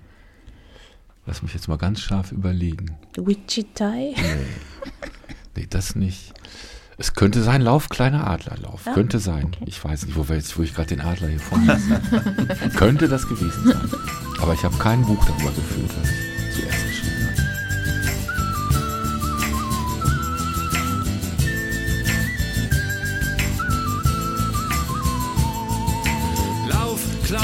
kleiner Adler, lauf durch Wälder, Eis und Schnee und folg den Sternen in der Nacht, den Spuren über den See. Drei Tage und drei Nächte, so lange läufst du schon. Drei Wochen musst du laufen, bleib wach, das schaffst du schon. Was erwartet ihr euch vom Kinderliedkongress, der ja jetzt im Oktober stattfindet? Schwer zu sagen. Wir haben das Programm noch nicht gesehen. Morgen soll es rauskommen. Gute Diskussionen, interessante Diskussionen erhoffen wir uns und, äh, oder ich mir zumindest. Und ein Wiedersehen mit vielen Kollegen und Kolleginnen. Genau. Ihr bekommt 100.000 Euro, also äh, bei Zweien machen wir eigentlich immer 200.000 Euro. Dankeschön. Die, die könnt ihr entweder aufteilen oder beide zusammen. Was würdet ihr damit machen? Ich würde mir, nee, das reicht nicht aus, um einen Bauernhof zu kaufen in Münster. Nee, das reicht nicht aus für einen Bauernhof in Münster. Es kommt drauf an, in welchem Oh. Zustand er ist. Nee, das, auch dann reicht das nicht aus für einen Bauernhof in Münster. Das ist eine ziemlich teure Gegend hier leider. Ich würde mir einen Elektro-VW-Bus kaufen Das ist eine gute Idee. Hm? und mit allen möglichen Ausstattungen, Solar und Pipapo. Und wie viel kostet das denn? Was bleibt Keine noch Ahnung, weiß übrig? ich Keine nicht. Ahnung. Also erstmal das, das ist meine Idee. Genau. Soll ja kurz Bei mir- antworten. Round the World Ticket und ein Jahr Pause damit. Klima, Klima. Zu Fuß natürlich und mit dem Schiff. Nein, ja auch nicht mit dem Schiff. Zu Fuß und äh, weiß ich Fuß. auch nicht. Mit Pferd oder Kamel, wie auch immer. Mit Pferdekutsche. Genau. Über welches Thema, das ihr bisher noch nicht bearbeitet habt, würdet ihr gerne mal ein Lied schreiben? Antirassismus. Oder? Dazu habe ich schon viele Lieder geschrieben, Ach so, aber nicht nee. im Kinderbereich. Okay, alles- Ja, aber für Kinder. Für Kinder, Sehr genau. Das ist eine gute kompliziert. Idee. Hm. Das ist ein kompliziertes Thema. Das würde ich gerne, da würde ich gerne mir Zeit nehmen dafür. Was bedeutet das Netzwerk Kindermusik für euch? Ja, das ist ähm, total wichtig, finde ich, dass die Kolleginnen und Kollegen sich zusammentun, zusammenschließen, miteinander kommunizieren, dass es eine Interessensvertretung gibt und dass eine inhaltliche Diskussion darüber angeleiert wird. Das finde ich so wahnsinnig wichtig dabei. Und ähm, es ist ein prinzipieller Wert, sich einfach zusammenzutun, wenn man aus einer ähnlichen oder in einer ähnlichen Ecke arbeitet. Und das ist äh, für mich erstmal das Wesentliche. Also ich würde jetzt gar nicht so sagen, dass ich so viel davon für mich als Person erwarte, sondern allein dieser, der Gedanke des Zusammenschlusses ist eigentlich für mich das Wichtigste. Ja, ähm, dass ich eben viele Kollegen und Kolleginnen kennengelernt habe und ähm, ja, dadurch auch lernen konnte oder kennenlernen durfte, ähm, wie sie arbeiten und ja, wie sie leben, Was sie machen. was sie so machen. Man trifft sich nicht so oft, aber wenn man sich trifft, ist auch mal interessant, wenn da Auftritte passieren, die einfach auch mal in ihrer Arbeit zu erleben. Sonst hat man ja nicht die Möglichkeit zum Beispiel. Du bist ja letztendlich auch unser Diversitätsaushängeschild, weil, Das äh, habe ich so nicht gemerkt. Aber ab heute weiß ich es. weil sonst äh, gibt es ja also we we wenig, ähm, Fühl dich die, nicht unter Druck gesetzt. die einen Hintergrund haben, der das rechtfertigen würde, was ich da genannt habe. Ja, also es ist schon richtig. Ähm, Ich finde, man sollte sich auf jeden Fall, ja gut, ähm, ich wünschte mir, das ist übrigens nicht nur in kindermusik.de, sondern ganz egal, wo ich bin. Also hier gibt es ja auch einen Zusammenschluss von Künstlern und Künstlerinnen, nennt sich Monokultur. Oder die Kultur AG der Grünen, ganz egal, wo man ist, man fühlt sich relativ einsam, muss man sagen. Also einsam nicht in dem Sinne, ich finde, dass ihr seid ja alle da, aber ich wünschte mir, da können, wenn mehr, also mehr Migranten und Migrantinnen, Mimimis. die Mimimis, weißt du, was Mimimi heißt? Migranten und Migrantinnen, das dritte Mi weiß ich nicht. Äh, sag mal nochmal, wie heißt das? Mitbürger, nee, Doch. Mitbürger, migrantisch, Nee, Mi- Mitbürger mit, Mit Migrationshintergrund. Mit, genau, Mitbürger mit Migrations. Das benutzt die Ausländerbehörde. Ist, man verniedlicht uns. Mimimis. Mimimis. Welchem Genre würdet ihr euch zuordnen? Das ist eigentlich ziemlich einfach. Weltmusik für Kinder. Das haben wir erfunden und dann gehören wir hin. Jetzt- Oder fällt dir noch was ein? Ja, weiß ich nicht. Ähm, Folk, Weltmusik. Eigentlich, eigentlich mag ich nicht mich irgendwo einordnen, aber wir machen tatsächlich Weltmusik. Also eigentlich ist alles Weltmusik, oder? Stimmt. Gab es einen schönen Artikel. Mozart ist in Indien Weltmusik. Ja. Passt. Mhm. Jetzt kommt eine Frage, die ihr eher für euch einzeln beantworten müsst. Es ist nämlich eine unerwartete Verwerfung im Raum-Zeit-Kontinuum, die es euch ermöglicht, mit eurem jungen, etwa 20-jährigen Selbst zu sprechen und ihm Tipps zu geben. Was würdest du Pitt, dem 20-jährigen Pitt raten und was würdest du, Josie, der 20-jährigen Josie raten? Oh Mann. Das ist aber schwierig. Das ist aber wirklich schwierig. Was würde ich dem, was würde ich mir selber raten? Warst du überhaupt zugänglich für Ratschläge mit 20? Nicht wirklich. Von daher hätte sich das dann auch in gewisser Weise erübrigt. Ich meine, ich fand es zwar interessant zu diesem Zeitpunkt äh, Leute zu kennen, die älter waren als ich. Also ich hatte 24-Jährige zu diesem Zeitpunkt als uralt empfunden. Aber dass ich mir was hätte sagen lassen von denen oder von noch älteren sogar, nee, eigentlich ganz im Gegenteil. Ich hätte mir wahrscheinlich zugehört als freundlicher Mensch, aber äh, hätte keinen Ratschlag angenommen. Sagen wir mal so. Aber du dir. Ich mir, ich mir jetzt, äh, ich sag mal, damals hätte ich es nicht gehört. Was ich jetzt sagen würde zu dem damaligen, tja, was hätte ich gesagt? Mach so weiter. Wie ist bei dir? Ich glaube, was ich mir sagen würde, ist, äh, ja, äh, sich weniger unter Druck setzen und äh, mehr Gelassenheit und äh, mehr, also Freude am Leben hatte ich eigentlich immer, aber man hat sich schon, also als ich kam ja nach Deutschland, ich Mhm. musste studieren und ich Mhm. habe immer alle Scheine gesammelt, ich habe Stipendien bekommen und habe eigentlich gesehen, dass es andere gab, die das wesentlich gelassener gesehen haben. Das, das, also wenn ich zurückgehen könnte, würde ich sagen, cool da. Piano, Piano. Insgesamt im Leben rate ich allen ein bisschen Piano, Piano. So. Was ist eure wichtigste Fähigkeit, die euch in die Lage versetzt, Kinderlieder zu schreiben? Ja, das ist eine gro große Frage. Kreativität natürlich, aber das sagt ja nichts aus in dem Kontext. Ne? Äh, wenn ich das für mich sagen würde, dann würde ich an meine Schulzeit denken und äh, äh, tue ich auch bei ganz vielen Sachen. Dann denke ich immer an, was fand ich damals ganz furchtbar und was hat mir gefehlt. Und das versuche ich dann jetzt zu machen, was mir selbst damals gefehlt hat. Wie war die Frage nochmal? Was ist deine wichtigste Fähigkeit, die dich in die Lage versetzt, Kinderlieder zu schreiben? Ein, eine, ein schöner Satz. Meine wichtigste Fähigkeit ist, sich zu entspannen. Das habe ich gerade eben gesagt. Wenn ich mich entspanne, dann werde ich tatsächlich kreativ. Also das ist, das ist die wichtigste Fähigkeit. Aber dafür brauche ich alle anderen, die mich in Ruhe lassen dabei. Ihr seid äh, mit einer Zeitmaschine in die Vergangenheit gereist. Und denn ihr seid eingeladen zur Party bei den Cashs. Es sind viele Größen aus der Popwelt dort, unter anderem Aster Awicke, äh, Crosby, Stills Nash, Bob Marley, die Eagles, Fabrizio Di André und Beirut. Im Hause Cash ist es üblich, sich als Neuling mit einem Lied den Eintritt zu verdienen. Vor dem gemeinsamen Essen bittet Johnny Cash euch deshalb eines eurer Lieder vorzutragen. Welches spielt ihr? Johnny Cash. Wir haben gerade Johnny Cash gecovert vor kurzem. Als, Kar als Karibuni? Als Karibuni, genau. Wir haben ein, ein, sein, sein Dinosaurierlied haben wir gecovert, ins Deutsche übertragen und gesungen. Das würde ich ihm natürlich dann vorspielen, da würde er sich freuen. Wie, wie heißt es? Dino-Song.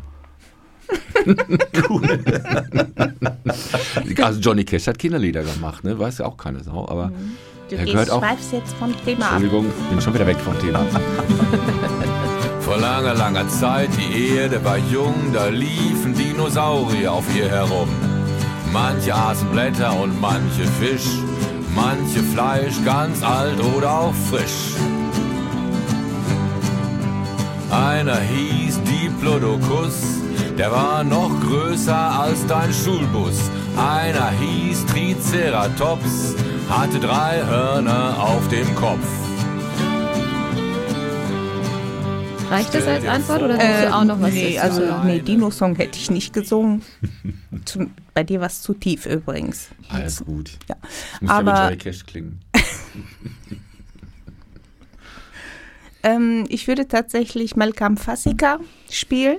Ich glaube, ähm, das hat vielen gefallen. Und ich würde ähm, Salam Shalom Shlomo auch spielen. Vielleicht Malcolm Fassika würde, glaube ich, besser ankommen bei denen. Jo. Wann mache ich das? Schönes Lied. Sehr schönes Lied.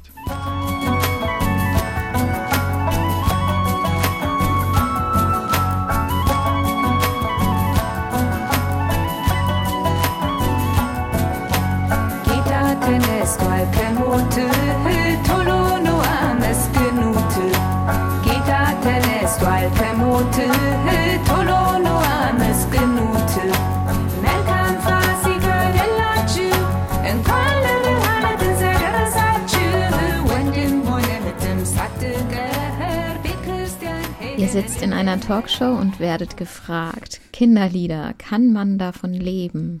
Oder Frau, was antwortet ihr? Ja, natürlich. Man kann von, man kann von vielen Dingen leben und man kann auch von Kinderlieder, Kinderliedern leben. Aber man muss natürlich äh, äh, die, die, die komplexe Situation eines kreativen Menschen sehen, der von seiner Kreativität leben will. Und dazu gehört dann viel, viel mehr, als jetzt einfach zum Beispiel Kinderlieder zu schreiben und sie zu veröffentlichen. Da gehört äh, so, so, so eine breitere Herangehensweise, wenn man denn wirklich von der Kreativität leben will. Und in dem Kontext wäre dann, so wie das bei uns jetzt auch ist, sind Kinderlieder sicherlich ein Schwerpunkt, aber das teilt sich eben in, in, in, in was weiß ich, äh, Alben und Live auf, aber eben auch in Vermittlungsebenen, wie jetzt pädagogischen Ebenen und so weiter. Das kommt dann alles zusammen. Und dann wird es irgendwann realistisch. Ich komme ja aus der, aus der Rockmusikszene und da waren eben sehr viele Leute, die sagten, ich bin ein super Schlagzeuger, ich bin fantastisch und ich lebe jetzt davon, Schlagzeug zu spielen. Und das ist eben mein Irrtum. Das funktioniert nicht. Weil es gibt hunderttausend fantastische Schlagzeuger. Und erst durch die Besonderheiten, die man für sich selbst entwickelt, durch die Kreativität und aber auch durch die Vielschichtigkeit der eigenen Arbeit, wird man dann von seiner Kreativität leben können. Und das äh, betrifft jeden, der in der Musik oder auch in anderen Kunstbereichen unterwegs ist. Und das gilt auch für Kinderlieder. Ja, und ich glaube, mh, ähm, das braucht einfach Zeit. Also ich denke mir, dass wir in einer Zeit angefangen haben, Musik für Kinder zu machen, wo ja, wo die Zeit noch dafür sehr, sehr günstig war. Ne? Da konnte man CDs verkaufen und äh, hier, da, da war die Welt noch heile irgendwie. Äh, die Bezahlung war auch nicht schlecht und da haben auch die Verlage, für die man produziert hat, haben auch noch für die Studios bezahlt. Man hatte, es war alles sehr optimal. Und wir haben natürlich, wir arbeiten ja seit den 90ern und haben uns etabliert. Und äh, ich stelle mir das für die Jüngeren, die jetzt anfangen, stelle ich mir das sehr, sehr, sehr kompliziert vor. Und äh, da bin ich auch beim Pit. Das muss man wirklich, ich habe ja auch vorhin gesagt, man muss etwas, also man muss schon so ein Konzept dafür haben. Und wenn man Singles produziert und denkt, äh, wenn ich Millionen Klicks bei Spotify habe, kann ich davon leben. Das denke ich nicht. Ich glaube, so insgesamt, ganz egal, wie gut man das macht, dass die Zeiten sehr, sehr, sehr schwer sind für jüngere Leute. Kleine Info zu TikTok noch, ne? weil mit den Klicks, über eine Million Klicks, 19 Cent. Bei TikTok? Ja. Hängt natürlich immer davon ab, in welchem Land und wo, aber habe ich auf meiner Liste schwarz-weiß. 19 mit, Cent. Mit TikTok kann man Geld verdienen. Aber natürlich. 19 Neuerdings. Cent. 19 Cent bei, bei über einer Million Klicks. Aber ich dachte immer, es sind immer nur Plattformen. Also natürlich verdient man dann irgendwann Geld damit, aber nicht ähm, durch die Plattform. Doch. Das ist, äh, die, die müssen ja auch äh, äh, Sachen, die müssen ja auch Gelder abdrücken für die, für die äh, äh, Musik, die sie spielen. Ne? Nur wird das eben äh, sehr, sehr undurchsichtig abgerechnet und auch sehr, sehr unterschiedlich. Hm. Sehr Undurch, unterschiedlich. undurchsichtig, hast du schön gesagt. Genau, ja. Aber ich wollte, Millionen Klicks. ich wollte jetzt nochmal von dem, von dem äh, Negativen wegkommen und nochmal das aufnehmen, was du gesagt hast, die jungen Leute heute. Mein Aufruf an die jungen Leute wäre zum Beispiel, macht Festivals und das macht ihr ja auch. Habe ich das nicht elegant noch eingebaut? Das hast du super gemacht.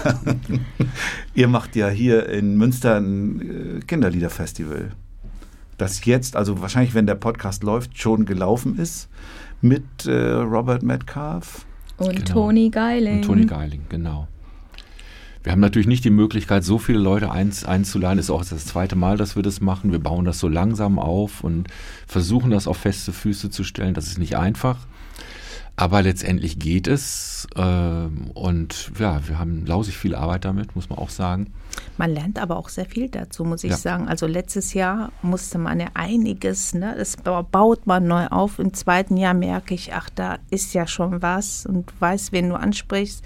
Du hast schon ein Logo und also das wird einfacher, aber trotzdem ist es sehr viel Arbeit. Aber es ist super für die jungen Leute, um daran anzuknüpfen. Macht Festivals, vernetzt euch und bleibt kreativ. Genau, also breiter aufstellen. Nicht darauf warten, dass Dinge passieren, selber tun. Das ist immer wichtig. Das ist doch ein wunderschönes Schlusswort, denn wir sind am Ende unseres Fragebogens. Und am Ende unseres Podcastes angekommen. Und die Kaffeetasse ist leer. Na, dann ist es ja vor, vorzüglich, dass wir jetzt zu Ende, am Ende sind. Vielen Dank, dass ihr euch auf den Weg gemacht habt. Ja, und ihr auch. eingelassen habt hier auf uns. Ihr Sehr seid gerne. doch von weit her gekommen. Vielen Dank, dass ihr euch die Mühe gemacht habt. Genau, bis nach Münster. Und vielen Dank an Klaus Blödo für die Technik Vom Medienforum, von Genau. Medienforum. wo wir heute hier den ganzen Tag die Aufnahmen in Münster machen. Die Songs, die Lebenslieder von ähm, Können wir noch erst noch ein Danke von vorwegschieben? Weil ich würde gerne auch dem Netzwerk Danke sagen. Das Mach. gehört auch dazu. Mach. Danke an das Netzwerk Kindermusik, das diesen Podcast überhaupt möglich macht. Und das Netzwerk Kindermusik macht ja auch seit einiger Zeit äh, Playlists, wo äh, ihr reinhören könnt in die Musik. Aktuell läuft gerade die Tierlieder-Playlist. Wenn der Podcast hier veröffentlicht wird, wird wahrscheinlich auch die Sport. Sportlieder-Playlist zu hören sein. All das wird verlinkt in den Shownotes, genauso wie die Playlist zur heutigen Podcast-Folge. In der könnt ihr die Lebenslieder von Josie und Pitt hören und natürlich auch die Songs von Karibuni, über die wir hier gesprochen haben. Und Und dann meldet euch noch zum Kongress an, so ganz spontan, damit wir uns in Hamburg sehen zu unserer eigentlich letzten Podcast-Folge die mit wir dort live mit Ja. Friedrich Fahle aufnehmen, aufnehmen werden. werden. Freitagabend, also kommt vorbei zum Kongress. Und dann bleibt mir eigentlich nur noch Das Tschüss anzubieten.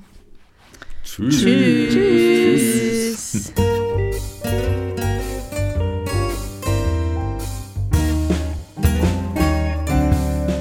Kann man davon leben? Kann man davon leben? Kann man davon leben? Oder geht das eher nebenbei?